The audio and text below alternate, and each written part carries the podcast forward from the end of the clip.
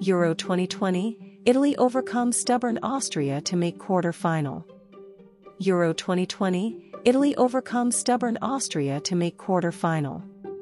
Italy left it late to beat Austria 2-1 at Wembley Stadium to qualify for the quarter-finals. Roberto Mancini's men went through courtesy of Federico Chiesa and Matteo Pessina's extra-time goals. Italy showed the earliest intent to win with their fans outnumbering that of Austria. Domenico Berardi saw his shot blocked, Leonardo Spinazzola fired inches wide and Lorenzo's curling effort was calmly saved by the Austrian goalkeeper, Daniel Bachmann. Italy were almost punished for being wasteful on the 61 minute, when Arnautovic was served the ball from the edge of the Italian box, but the forwards' effort went too high from goal. Austria had another chance to go ahead again, but Leonardo Bonucci was alerted enough to cut out Konrad Laimer's pass when Austria were 3 versus 2. Ciro Immobile almost put one in for the Italians on the 32 minute, but his shot from 25 yards only rattled the woodwork, the dominant Italians ended the first half goalless.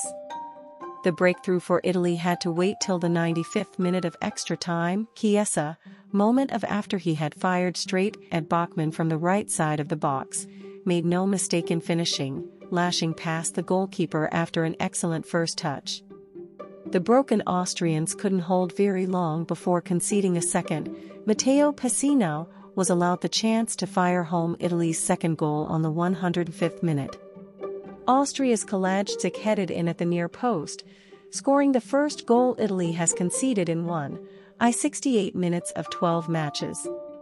Italy boss Roberto Mancini said his men gave their all to win.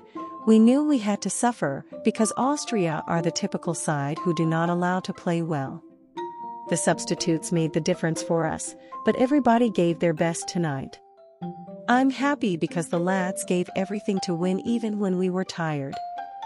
Austria head coach Franco Foda said the Italians were too strong for them, we are all disappointed, of course.